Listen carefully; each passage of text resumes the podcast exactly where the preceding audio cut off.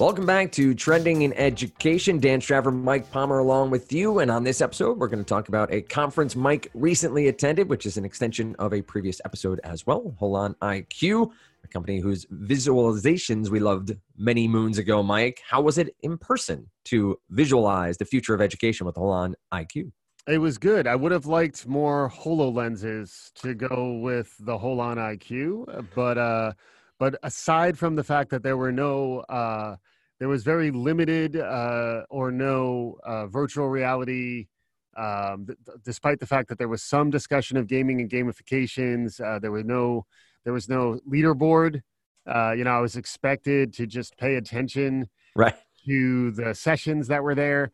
The one thing that was really uh, throughout the conference uh, and you mentioned the visualizations uh, they are uh, quite good, Holon IQ, at uh, representing complex ideas eh, visually, and uh, they do so with a nice, smart brand aesthetic. Uh, so I would uh, recommend them. I, I, we were recommending them coming off their Education 2030 report, which is really when they first appeared on my radar. And then this was a follow up to that. So this was a global education summit they did in New York um, they're a new firm uh, and they present as though they've been around for a while so they kind of know what they're doing. And um, you know i think in some ways the fact that they are new allows them to attack things with a very modern relevant uh, future facing perspective which i think is sorely needed in education. Uh, that's part of why uh, we, we've been doing this show. Yep. Uh, so they do feel like uh, kindred spirits out there. Uh, they're also Australian, so uh, you know it'd be wonder not. I mean, it'd be wonderful to get them on the show, even if they weren't Australian. Uh, but then the fact that uh, Patrick and Maria, uh, the the, the co-founders and managing directors of, of Holon IQ, are both Australian, and there were a lot of folks from Australia there too. you know, I met someone from the Australian consulate um, it was really a it was really an interesting day, and uh, it was sort of a combination of their um, you know extending on the analysis that they do, uh, which is similar right. to what you see. They they publish a lot of their research uh, papers, and that's uh, they're not even really papers; they're more digital first uh, research um, presentations.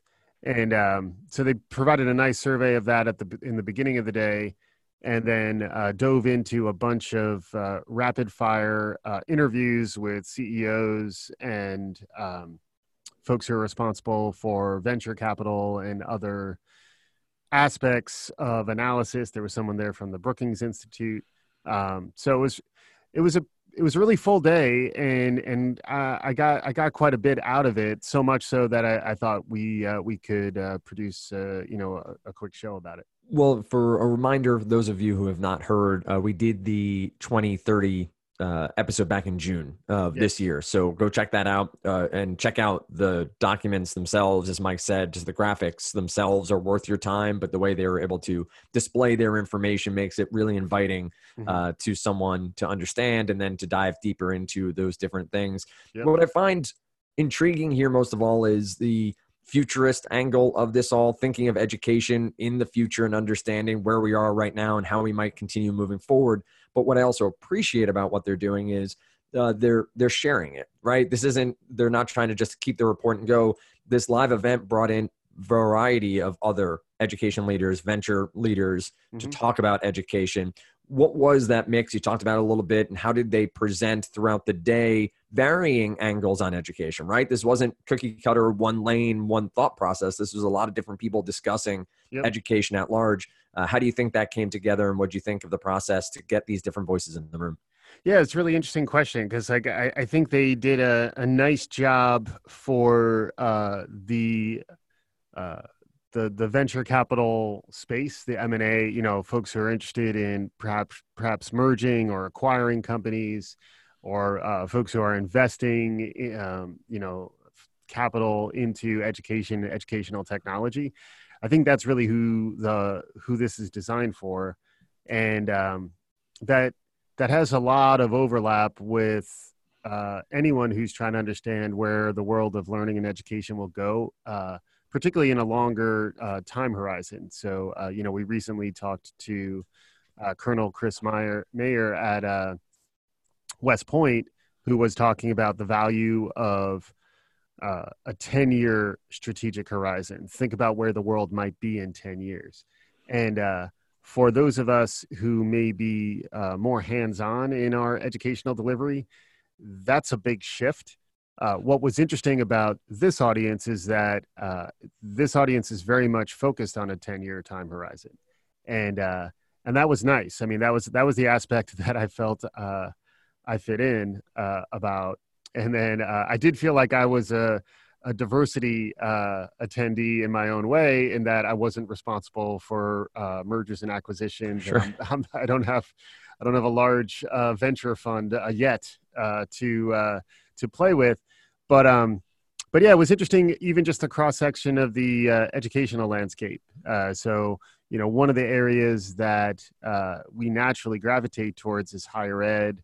Um, and there was plenty of representation uh, of different uh, aspects of how higher ed is changing and how it's likely to be disrupted in the next 10 years. Um, same also for K 12. But, um, but what I really liked was the overall, the macro focus, I think, was really uh, learning and talent and um, wasn't exclusively focused on highly skilled jobs or uh, you know, and developing engineers, which which is important. Uh, but there was a lot of emphasis also on like middle skills, uh, you know, traditional manufacturing uh, skill gaps and competencies that are all part of the educational landscape. And I think it's easy to um, to gravitate immediately to like the top thirty uh, higher education institutes in the U.S and think that that covers the entirety of the educational landscape that's worth tracking in the, in the next 10 years. And uh, I say the nay coming well, off this uh, summit. It's definitely an interesting part of the conversation, but it's certainly not all of it. Well, I think uh, you were talking uh, before we started recording and some of the notes you took of needing to be aware of both the trends and the disruptions. Mm-hmm. Like it's not just about what's happening right now or predicting what's 10 years away. It's that track to get to 10 years away. And, and yeah. what I liked about the report from Holon, the 2030 vision is it's it's not easy to make predictions, but making a single prediction and then waiting 10 years to see how it's going to come out is a bit of a, a, an easy process to wait on that. What they do is have five different possibilities or probabilities mm-hmm. and then sort of map out how those things might come to be or why they might come to be. Was that a focus during the event? Was that sort of where they played off of that report from themselves to build on the possibilities and probabilities of future state education yes and uh, the HolonIQ's education 2030 report uh, is is definitely worth checking checking out our podcast that dan mentioned i, I think is a is a good survey of uh, of how they're sort of breaking this down and they did introduce the day in part with that framework Got where it. they where they basically broke the um, the potential directions and uh, possibilities over the next 10 years as gravitating towards uh, one of five themes, uh, one of which we love our lists. So I'm going to go through them right now. One of which was business as usual, which is not a lot of disruption, a lot of business as usual. Um, global giants, peer to peer, regional rising, and robo revolution. So those were there for um, sorry, five frameworks, one of which was things aren't going to change as much as you might think.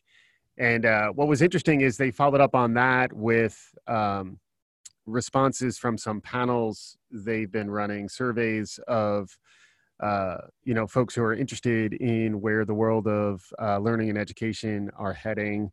Um, also, just to, you know uh, to sort of close off a bit on HolonIQ, just as a as an enterprise you know their mission statement is that they're building the world's smartest source of global education intelligence to power decisions that matter um, and uh, as a as an organization that's only been around for two years you know that's a pretty bold um, ambition and i got to say they're kind of delivering on it. So uh, it is nice to see a new entrant into this space that's aiming to be smart uh, about global about global education intelligence uh, because I, there has been um, from my perspective, there's a lot of like institutionalized thinking around how education works, and I've had a hard time finding um, disruptive frameworks, even more broadly. Uh, you know, and and I would say Holon does seem to do that. So like the frameworks that I just the framework that I just described was a big part of it. Um, and then getting back to your question about disruption uh, versus trends, that's another thing that uh, I think you know it came up also when we were thinking about the VUCA, the um, the uh, volatile. I got it. Uncertain, complex, and ambiguous world that we live in. Uh, that that frequently involves both understanding a trend mm-hmm. and then understanding how that trend might be disrupted and how some of those trends are being disrupted and how there are uh, macro variables that are going to um, shake things up in ways that you can in fact forecast the one that was really uh, interesting and i've heard others uh, talk about this uh, Brandon Busteed among others is that come the middle of the next decade, so the middle of the 2020s, there's going to be a significant drop in uh, the number of undergraduate enrollments uh, or undergraduate aged, uh, you know, folks who are graduating, graduating traditionally graduating out of high school. So like the 18 year old class of 2026 is going to be down uh, double digits, uh, you know, 15% or so versus even the rates that we're at today. And uh, you know that is certainly uh, a signal for higher education and also a signal uh, for uh, really the business as usual way of thinking about this stuff. So this idea that you know education higher education in the us will continue to see the steady stream of enrollments that it's seen over the years um, that is in fact shifting. And interestingly, a lot of the uh, the thinking here was less about the traditional uh, mm-hmm. age students. It's more about the lifelong learner, uh, folks who are looking for uh, reskilling, upskilling uh, within a professional setting, and then also uh, folks who uh, are very similar to the stories that were discussed in Unlikely, which we covered, you know, a few weeks back uh, which is more about the some college no degree problem. Right. And um, the Western Governors uh, University, in particular, a purely online university, uh, Michael Morris uh, was there. Uh, really interesting guy, someone who, um, right in line with the the type of guests we look for on this show, um, was really interesting. Talking about how Western Governors, I think 99% of their enrollments uh, are of that uh, some college no degree category. They they they're online only, and they focus specifically on students who tried college or tried a little bit of post uh, post secondary education and had a problem. You know, wor- it didn't work, and uh, really really interesting mission. Very uh, you know. Uh, very clear focus, I think, in terms of addressing that problem and then a good uh, business performance uh, from what I, from what was reported at, at, least as well. So like growing uh, and uh, really countering some of the examples you might hear around um, that population having difficulty um, focusing on online ed- education. So um, yeah, like plenty of really really interesting examples that uh, they uh, they dove deeply with uh, you know leaders within these various uh, organizations. The other one I wanted to call out, uh, and uh, maybe as a potential guest in the future, uh, Frank Britt also spoke as, and he was the CEO of Penn Foster.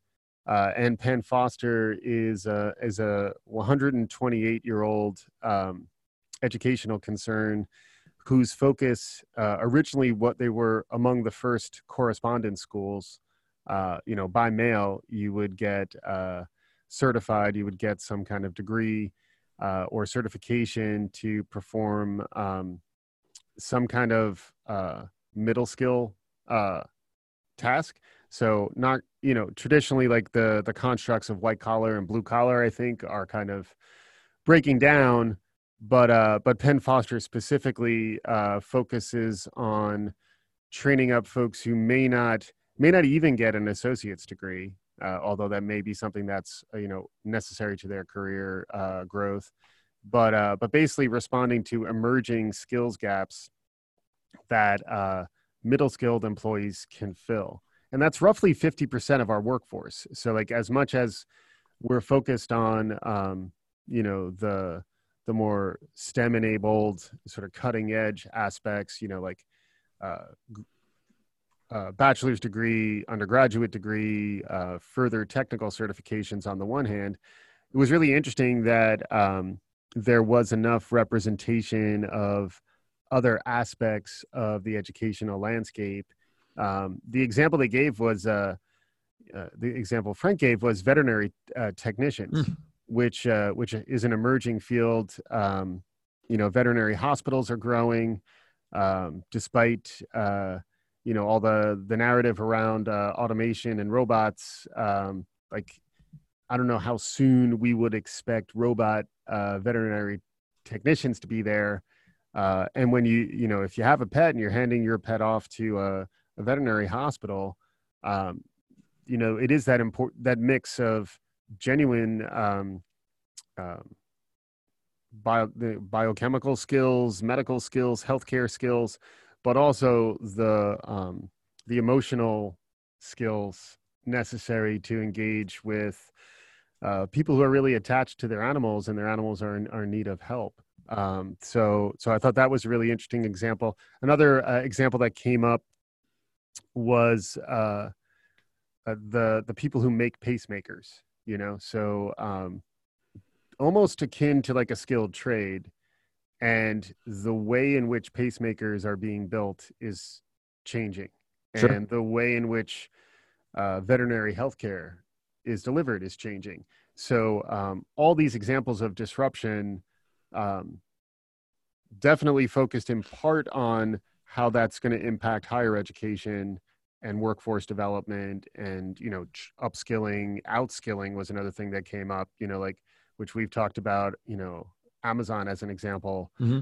they're outskilling their um, their warehouse employees whose jobs are being displaced, so that they leave as a promoter of the organization who equip them with the skills and uh, orientation necessary to succeed in in the world of work outside of Amazon. Um, really interesting stuff. Um, one last one, real quick, and then uh, you know other I'll, I'll cede the floor back to other questions. Uh, Kim Taylor was there from Cluster, right.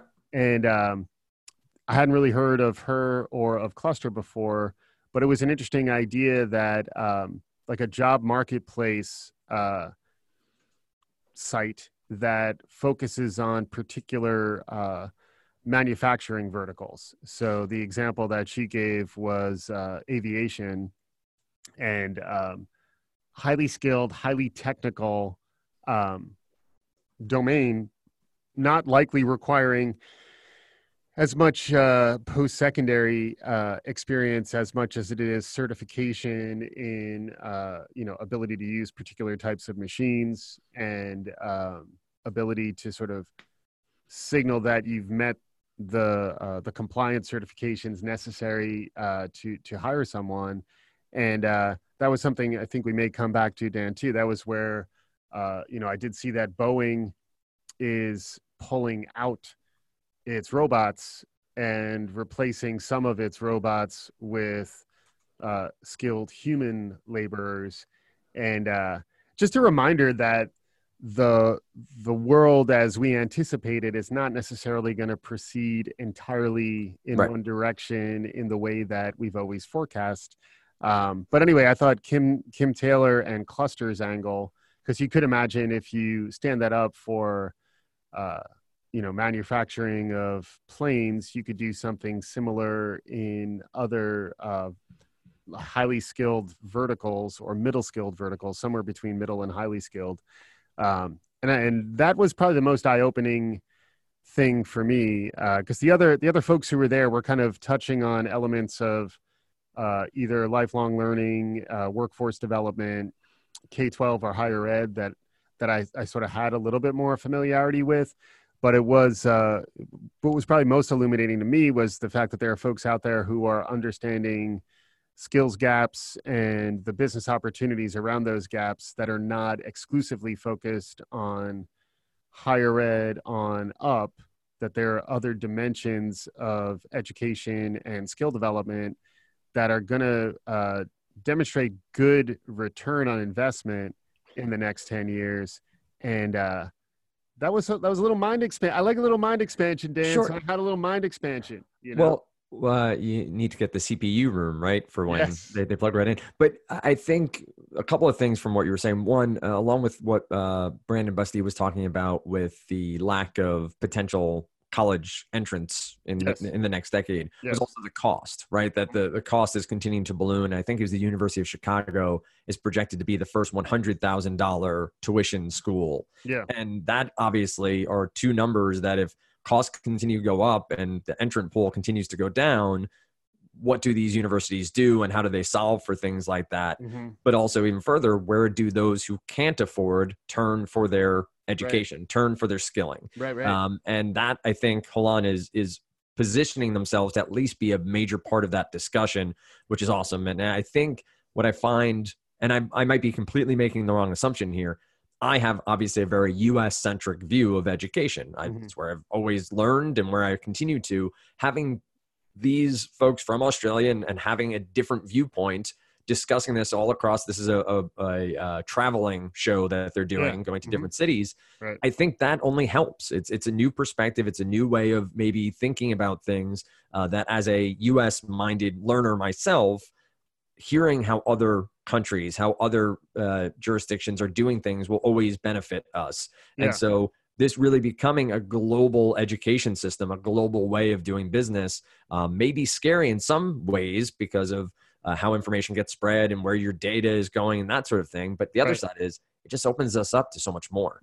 Totally. I mean, and uh, their their Aussiness notwithstanding, right. I, I, think there's a little bit of following the money that's happening here too. So like you know one of the one of the graphs that was shown showed the level of um, capital capital investment and um, mergers acquisitions uh, over the last 10 years uh, another thing that i did like you know if you're going to look 10 years ahead look at least 10 years back to understand the trends that are feeding the present days so that you can extrapolate them forward so that that was an, a nice aspect to the perspective that was given.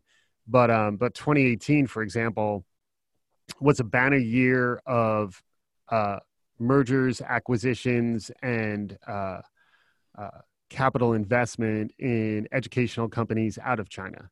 And i wasn't aware of that but if you are um you know tracking the the level of investment that's happening uh, across the globe um, that requires a level of um, agnosticism about your own particular domain.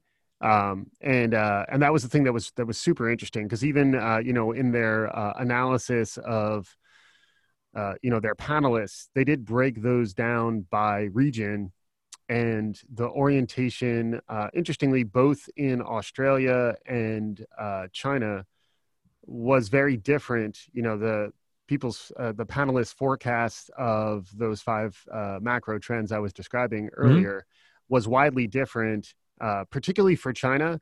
Uh, but also for Australia, and I think that's just by virtue of um, you know how different those those sort of geopol- the geopolitics are over there. Uh, for example, another thing that I, I, really didn't realize was the percentage of uh, undergraduate students in uh, who are international in these different countries, and uh, particularly in Australia, I think it was thirty percent of their uh, undergrads are international, uh, which kind of makes sense if you think like if you're in Asia and you want to study at an English speaking university, uh, and it's right there uh, with relatively favorable uh, immigration policies, like you can actually study in uh, Australia uh, pretty easily.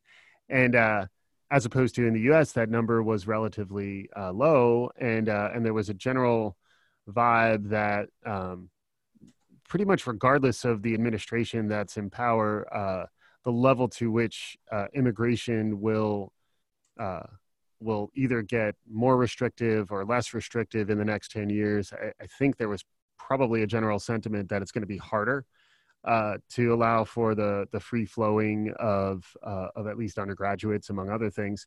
There was an interesting uh, company there too called Shorelight. Uh, Tom Dretler was their CEO. He was another panelist, and uh, their business is to focus on enabling services that allow international students to study at U.S. Uh, higher ed institutions.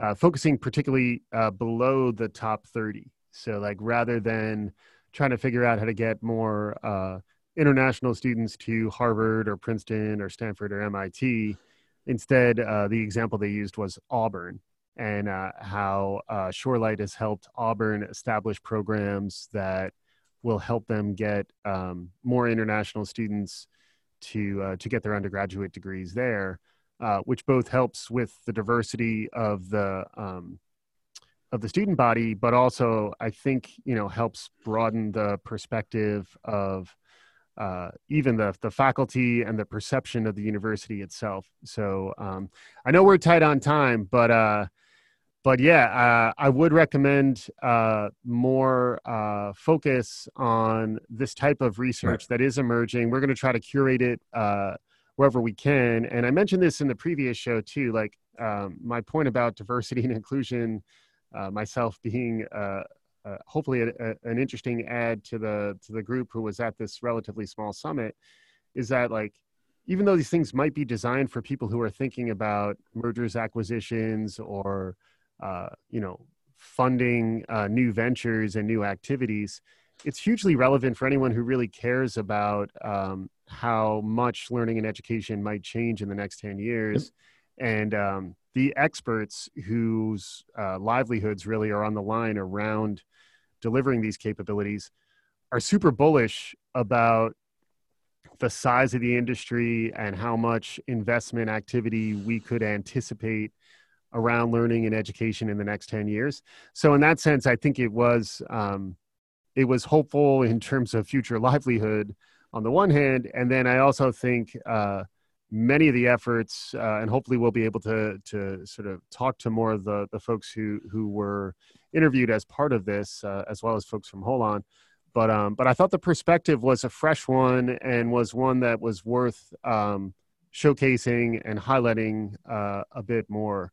Um, did you have any uh, any final questions, Dan? Any any uh, any any little curveballs for me? You know, I, I am a major league hitter. I can hit the curveball. I I don't have. I think this is the sort of stuff that we'll continue to track. And I think there's just so much to dig into in varying ways over the next months and years, honestly, as this stuff changes and grows. Uh, and uh, I think that if you are one of our international listeners, uh, they are in Beijing, uh, Berlin, and London over the next few weeks. So make sure to check that out as well. Uh, with that said, as always, you can find us over on Twitter at Trending Ed, same on Facebook. Over on LinkedIn, it's linkedin.com slash trending in education. Next time, you'll hear from Mike and myself. We are happy to be here each and every week on Trending in Education.